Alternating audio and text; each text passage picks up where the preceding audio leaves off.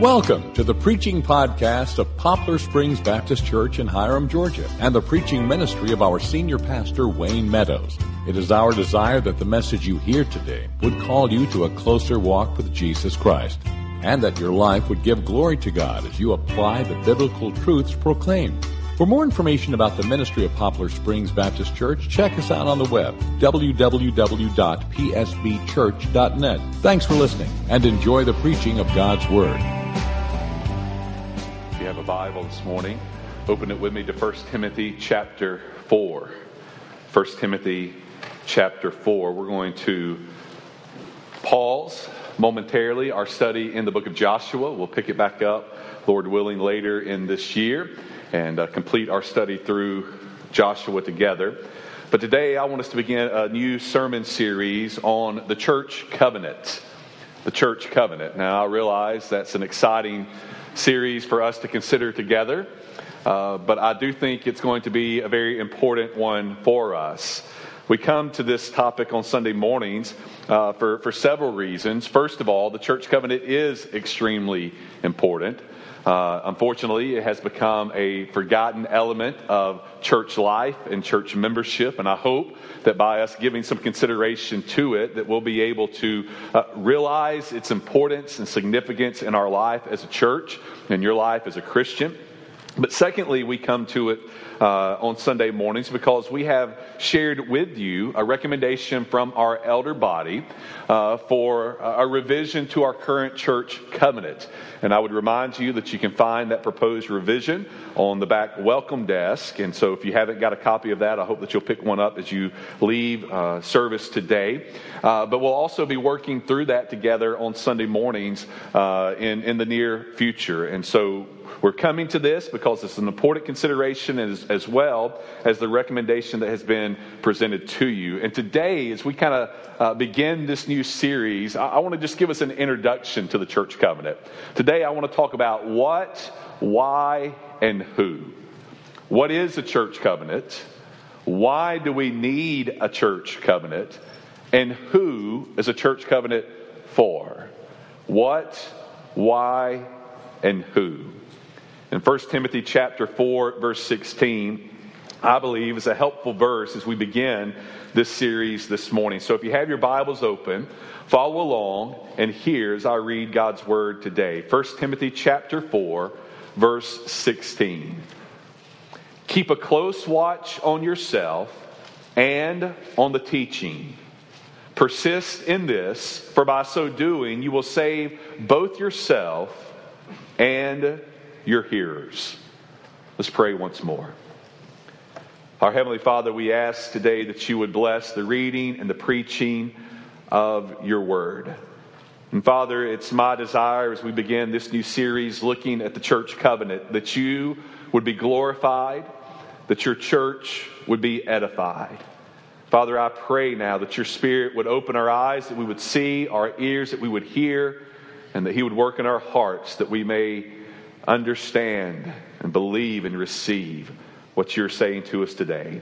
Father, we ask for these things in Jesus' name. Amen. The Apostle Paul is the author of the letter of 1 Timothy, and he writes it to his son in the faith, a young man by the name of Timothy, who he is left at Ephesus to lead that church, to set some things in order there.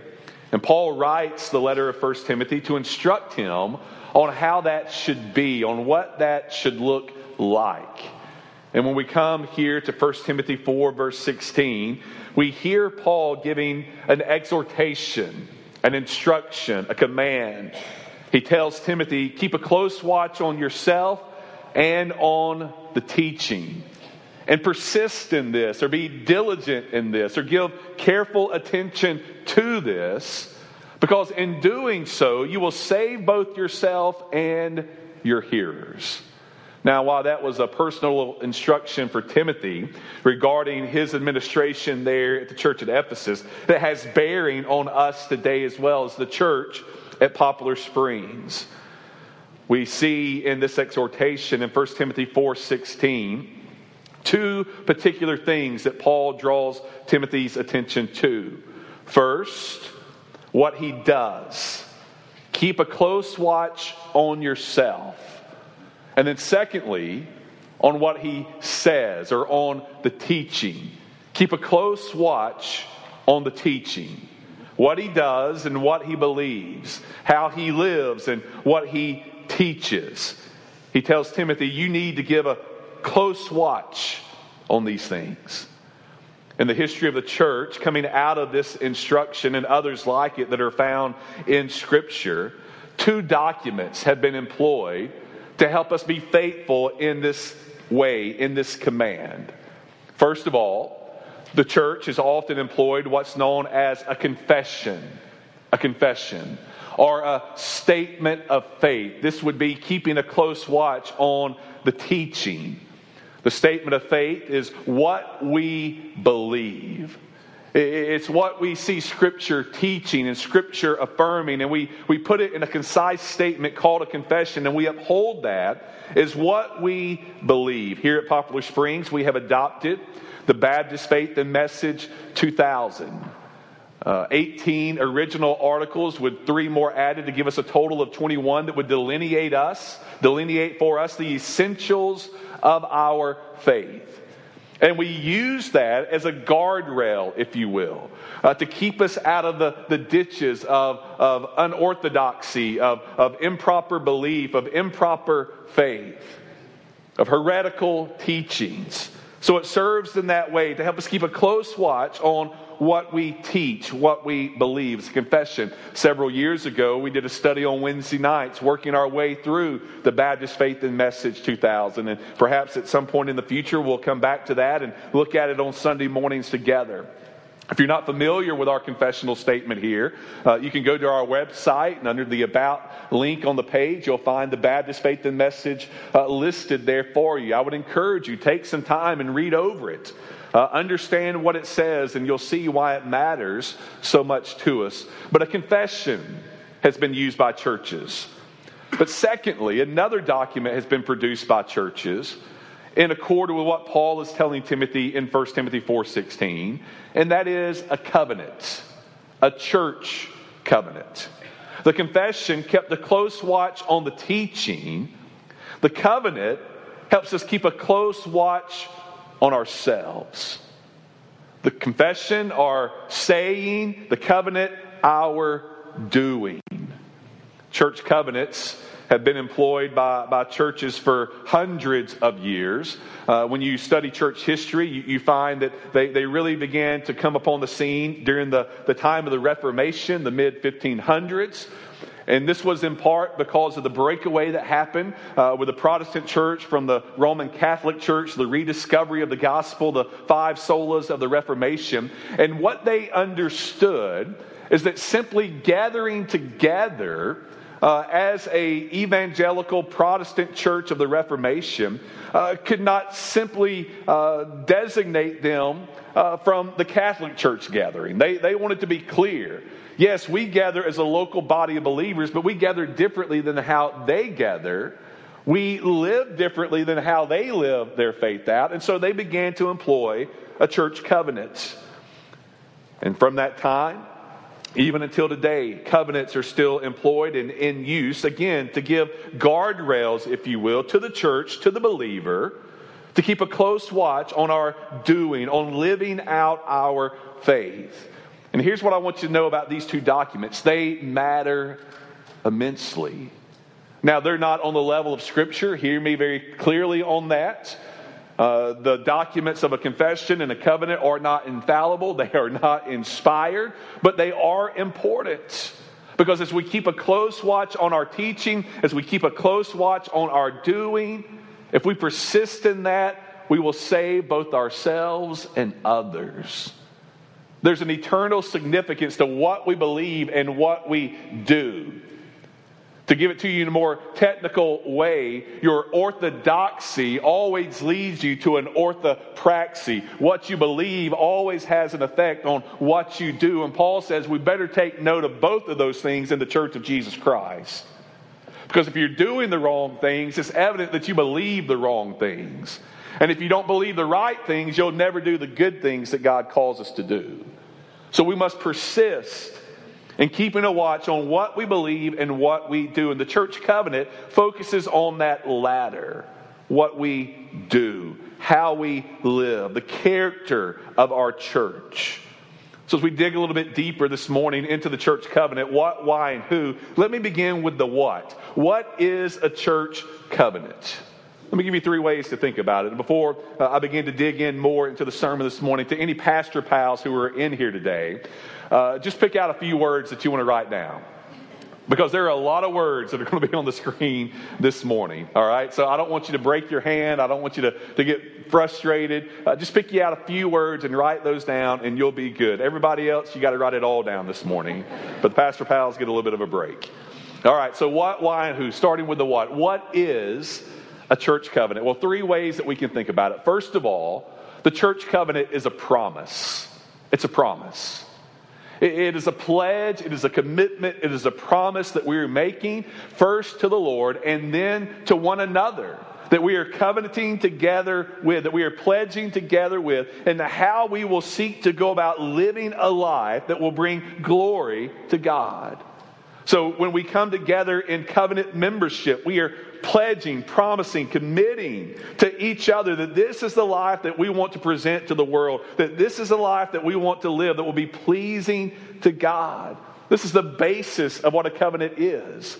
Uh, we see a foundational understanding of this when we search Scripture. Scripture is filled with many covenants. God enacting covenants with his people, with his creation. He had a covenant with Adam and Eve. He had one with Noah. Uh, he had one with Abraham. He had one with David. Of course, Jesus Christ, through his life and death, sacrifice, and shed blood, he purchased the new covenant for us. A covenant is a way in which we relate to one another with pledges and promises that are associated with it. It's us committing to live out uh, the Christian life together. So, first and foremost, a, a, church covenant is a promise. A promise. Secondly, it's a summary. It's a summary. It's detailing and summarizing, certainly not all the commands that Scripture would give, not all the exhortations that we're called to live out, not every detail of the Christian life, but in summary fashion, it gives us the big picture of what it looks like to live as one whose life has been transformed by the grace of God. That this is what it looks like to live as a Christian in this world. It's telling us this is what it means to be a member of the church and to live as a Christian for the glory of God. It gives us a summary statement of that. And then, third, it's a standard. It's a standard. So it's a promise, a pledge, a commitment. It's a summary to the life that we desire to live. And then in that, it serves as a standard that this is what we want to hold one another accountable to. This is what we use in exercising uh, the call for church discipline that Jesus gives us to seek to maintain the purity of a church. When do we know to do that? When should we do that? Well, when someone steps outside of the guardrails of living a life that would be pleasing to God, that will save both themselves and others, then we call them back to that. We say, You got to get out of the ditch of sin and get back in the highway of holiness. And we know where that highway is because the church covenant, in part, is the map for that. It shows us what it looks like to live in this fashion. And so it's the standard that we oftentimes will look to and refer to and use coming out of Scripture to lead us in pursuing holiness. So that's a church covenant a promise, a summary, a standard. And for almost 200 years now, many churches have employed a covenant that was written uh, in the late 1850s by a gentleman named John Newton Brown. He received his name from the author of the song Amazing Grace, John Newton. Uh, he was a churchman, he was a statesman.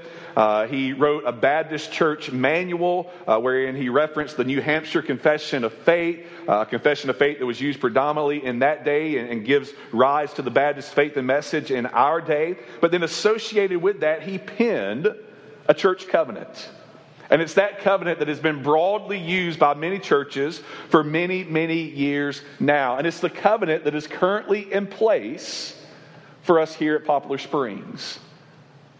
So, why then are we suggesting a revision to you? Well, what you need to know is, first of all, is that there's really not any major changes to the covenant that we are presenting to you for consideration. Much of the same language has been kept, much of the same format has been employed. But what we have done is update it just a little bit language wise. When John Newton Brown wrote it in 1859, he used the language of 1859. And as you can imagine, there's been some change in how words have used. Words have fallen out of use, new words have come into use. And so we've, we've tried to update the language uh, so that it reads a little bit uh, easier, so that it sounds a little bit more familiar to us in this day. But the other thing that we have sought to do, to do in this revision is to present the covenant to you in a format that hopefully will make it more memorable and meaningful to you. This is an important document. This is us keeping a watch on ourselves, persisting in holiness, saving ourselves and others as well. And so I want to read for you the, the proposed revision. You'll, you'll hear the same language in many places.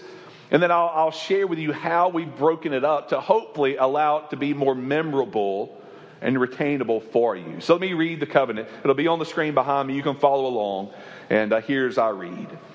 The proposed revision states having been led, as we have confidence in the truth by the Spirit of God, to receive the Lord Jesus Christ as our Savior, and by our profession of our faith and having been baptized in the name of the Father and of the Son and of the Holy Ghost, we do now, in the presence of God, angels, and this assembly, most solemnly, joyfully, and truthfully enter into covenant with one another as one unified body in Christ and the members of Poplar Springs Baptist Church to promote its prosperity, spirituality, and to make much of God by making disciples of Jesus Christ. Parenthetically, John Newton Brown did not have that last line in his original. That comes from us here at Poplar Springs. We commit to follow the divinely inspired, inerrant, and infallible Word of God as the sole rule for our life of faith and practice, maintain family and individual devotions to the Word of God, and religiously educate our children and those under our care in the nurture and admonition of the Lord. We commit, therefore, by the guidance of the Holy Spirit, to walk together in Christian love, to strive for the advancement of Poplar Springs Baptist Church in knowledge, holiness, and comfort, to be just in our dealings, faithful in our engagements, and exemplary in our daily conduct. To avoid all tattling, backbiting, and non righteous anger, to yield our lives solely to the control of the Holy Spirit, and we commit to not forsake the assembling of ourselves together as a local body of believers, faithfully gathering as the church on the Lord's Day and other occasions to sustain the church's worship through proclamation of the word, prayer, praise and song, and practice of the ordinances and discipline. We commit to contribute cheerfully and regularly to the support of the ministries, the expenses of the church, the relief of the poor, and the spread of the gospel through all nations. We commit to use the gifts and talents God has blessed us with in service to support our members, ministries, and mission of Poplar Springs Baptist Church. We commit to be zealous in our efforts to advance the kingdom of our Savior, Jesus Christ, seeking the salvation of our family and friends, neighbors, and the nations by boldly proclaiming the good news of salvation in the name of Jesus Christ alone. We further commit to maintain the family, to maintain the unity of the Spirit and the bond of peace as we submit to and watch over one another in brotherly love, to remember each other in prayer, to aid each other in sickness and distress, to cultivate Christian sympathy in feeling and courtesy in speech, to be slow to take offense, but always ready for reconciliation and mindful of the commands and guidance of our Savior to secure it without delay. And we, moreover, commit that when we remove from Poplar Springs Baptist Church, we will as soon as possible unite with some other like minded church where we can carry out the spirit of this covenant and the principles of God's Word. And may the grace of the Lord Jesus Christ and the love of God and the fellowship of the Holy Spirit be with us all. Amen. And that's the proposed covenant that we have presented to you. Again, very similar and what we originally had when I came here to Poplar Springs, very similar to what has been employed for many years, but updated in language and also altered in its structure. And again, altered so it will hopefully be something that you can recall and be more memorable to us and employed here by us uh, in, in much simpler ways, perhaps, than previously. So let me share with you how we've broken it down. The covenant that I've just read to you can be summarized in nine statements. Nine statements. And I think you'll agree that maybe remembering these nine statements is much more simpler uh, much more simple than, than trying to memorize the entire covenant, although I would certainly encourage you to perhaps pursue that as well. But let me give you these summary statements. The church covenant tells us first that we have been gloriously saved by Christ. We've been gloriously saved by Christ. Secondly, we will diligently search the Scripture. We'll diligently search the Scripture. Third, we will passionately strive for holiness. Fourth, we will faithfully show up with the church. Fifth, we will generously support the church. Sixth, we will regularly serve the church. Seventh, we openly we will openly share our faith. Eighth, we will humbly submit to others. And ninth, we will quickly settle at another church. Should the Lord lead you away from Poplar Springs in His providence, then we believe it's important and right, according to Scripture, that you would quickly find another like minded church to put these things into practice once more in your life. So, those nine statements give us a, a, good grasp, a good understanding of what the church covenant is presenting to us to pledge to one another, of summarizing the Christian life and the standard that we want to uphold as believers here at Poplar Springs. That we have a testimony of having been gloriously saved. We'll diligently look into the Word of God. We'll strive for holiness, certainly not being perfect people, but longing to be holy because our God is holy. We'll commit to gathering with the church on the Lord's day. We'll support the church in its mission and its ministries. We'll serve the church with the gifts and talents that God has blessed us with through the Holy Spirit. We'll boldly share our faith with our family, our friends, our neighbors, and the nations. We'll humbly submit to one another, looking not only for our own interest, but for the interest of others as well. And we'll quickly, should the Lord send us away, settle at another church so that we can persist in these things and save both ourselves and others. And we do it all with the grace of the Lord Jesus Christ, the love of God, and the functioning and fellowship of the Holy Spirit within us. So that's what we presented to you for your consideration. And in uh, a coming Sunday or two, or several perhaps, we'll bring that to a vote for you to affirm if this is what you would desire. But why? Why do we need a church covenant? We've talked about what it is, you've heard it read, but why do we need such a document? Let me give you four reasons why I think it would be helpful and why it is helpful to have such a covenant in place. First of all, having a church covenant makes membership meaningful. It makes membership meaningful. I believe one of the downfalls of the church in America today, the Western church, is that we have failed to place a proper emphasis on membership. I believe that it should mean something to be a part of the Baptist church, to be a part of the local church. It should mean something because the church is what Jesus Christ shed his blood for. It should mean something because we're coming together professing that we know Christ and we want to live for him. So, by having this covenant, we're pledging that this is what we believe and this is how we want to live. And it gives meaning, it gives a weight, it gives a gravitas to being a member of a local church. And it furthermore marks those who are members of the church. To become a member of the church doesn't simply mean that you like the preaching, that you like the singing, that you like how we may do certain things. It means that you're willing to live this life out together with us, to encourage us to live this way as we encourage you to live this way. So, a church covenant is important because it makes membership meaningful. Secondly, it's important because it promotes holiness. Holiness. It helps us keep, keep a close watch on our lives, on our living, on our doing. It helps us examine our walk to determine are we living out the life of a Christian? Are we seeking holiness as our God is holy? In the summary statement that I gave you regarding the section on holiness in the covenant, uh, we, we worded, worded it uh, specifically that we strive for holiness. Yes, it starts with an S, like all the other summary statements, to hopefully help you remember them a little bit easier. But striving is an intentional choice there. None of us are perfect. We all still struggle with sin, we all still come up short. But yet, our heart's desire, our, our traje- trajectory should be towards pursuing holiness. And the church covenant calls us to that lifestyle. It promotes holiness among the church, among the body, among believers, among the individual Christian. It makes membership meaningful, promotes holiness. Thirdly, the church covenant matters because it provides accountability. It provides accountability.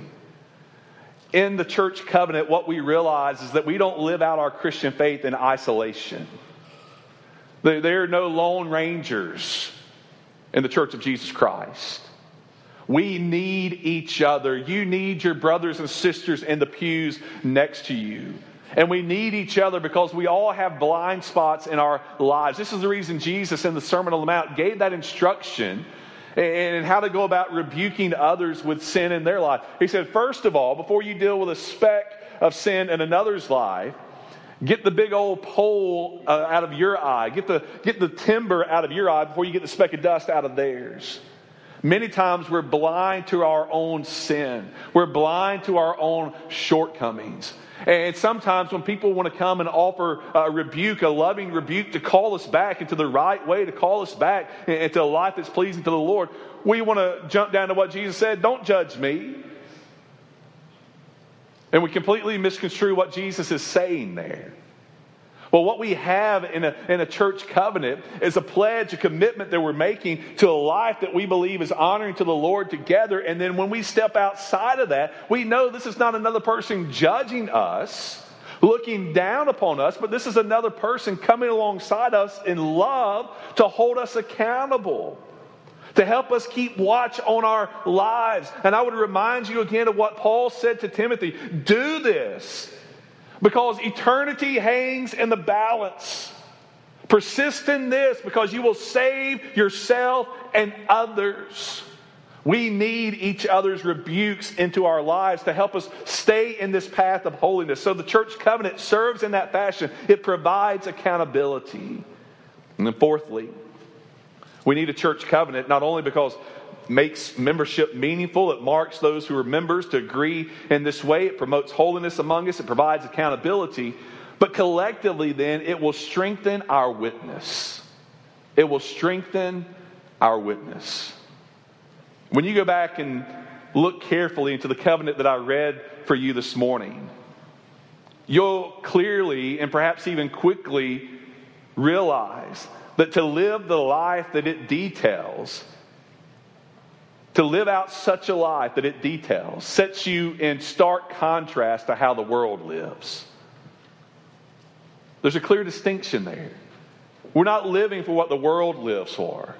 We're living for the glory of God. We're living for the blessings of others. We're, we're living to lend our lives, to be used by God, to, to see the, the gospel of Jesus Christ pro, uh, proclaimed and spread abroad. And so, as we seek to live out such a life, it strengthens our collective weakness because we're living in this fashion together. It lets the, the world on the outside know hey, the people in there, there's something different about them. When the church becomes like the world, the power of the church is then impotent and lost. It is no more. But when we live out this life collectively, oh, our light begins to shine brighter and our salt becomes even saltier. So we need a church covenant to help us maintain the purity of the church and have a powerful witness in the world. So that's what a church covenant is. That's why we need a church covenant. And then I want to end this morning quickly by talking about who the covenant is for. Who the covenant is for. I, have mentioned it uh, several times, but let me see if I can just condense it here. It takes us to the opening section of the covenant. A church covenant is for believers. A church covenant is for believers. Those whose lives have been transformed by Jesus Christ and his gospel. The church covenant comes from the understanding that churches, churches like Poplar Springs, were composed of people who are truly born again.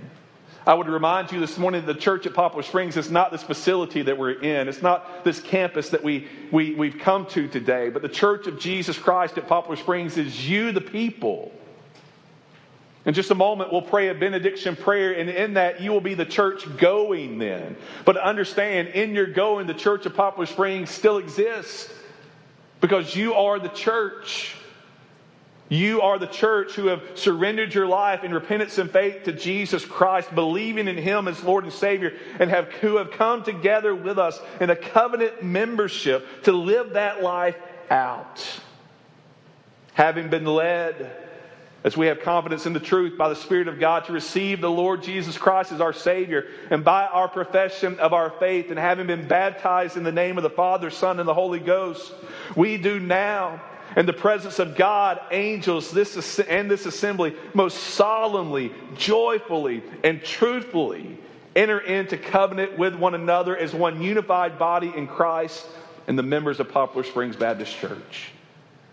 What I want you to know is that more important than having your name on the church roll, being marked as a member here at Poplar Springs, is knowing that your name is in the Lamb's Book of Life and knowing that your life has been changed by the gospel of Jesus Christ. It's those that comprise the church. In Matthew 16, Jesus has the conversation with his disciples. He inquires, Who do people say that I am? And they give the various responses that are swirling in his day. But then he asks the pointed question, Who do you say that I am? And not surprisingly, it was Simon Peter who spoke up and he gets it right. For just a moment, he gets it right. You are the Christ, the Son of the living God. And Jesus answered, Blessed are you, Simon Barjona, for flesh and blood has not revealed this to you, but my Father who is in heaven. And I tell you, you are Peter, and on this rock I will build my church. The rock there that Jesus speaks of is a play off of Peter's name, which also meant rock, but Peter is not the rock. Instead, Jesus is telling us that he will build his church based upon the confession that Peter gave. That's the rock. Those who confess that Jesus is the Son of God, the Messiah, their Lord and Savior. Those who confess him, he is building into his church.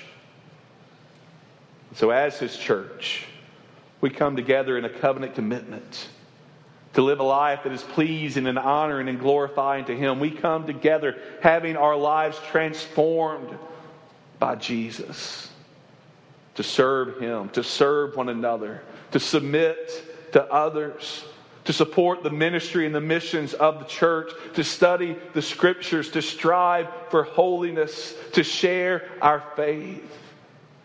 We, we whose lives have been changed by the gospel we want to live this way for the glory of God. So, as we think about the church covenant, as we think about the revision that's been proposed, understand it matters only for you if your life has been changed by Jesus. And if your life hasn't been changed by Jesus today, I would encourage you today, come to Him. Come to Him in repentance and faith. Come today acknowledging your sin and receiving the forgiveness that is found in Him alone. Come to Him and let Him change your life forever. Let's pray. Heavenly Father, we thank you for the time you've given us to look into your word today. And Lord, I pray that you would help us to be a people who keep a close watch, a careful watch on what we believe and what we do here as the church at Poplar Springs. Father, we realize the significance of what is before us. Heaven and hell, life and death, blessing or cursing. So, Lord, would you help us to persist to remain steadfast. And Father, I pray that, Lord, as we consider the role of the covenant in the life of our church and in our lives as individuals, Lord, that it would promote within us holy living. Lord, that we would seek to live a life that would be pleasing to you and honoring to you. A life that would be for the building up of this church. And a life that would be a, a great witness to others. And Father, we live this way because of what you have done for us in your Son, Jesus Christ. By your grace, Lord, we have been led to believe. To believe in Jesus as our Lord and Savior. And Father, for that, we're so thankful. Father, I pray for your church here at Poplar Springs. I pray that you would take great delight and joy in us. And God, in these days that we are now living in, that, Father, we would be found faithful. So, Father, would you lead us as we continue in the study in the weeks to come? And may it be for your glory, for the building up of your people here. For we ask these things now in Jesus' name.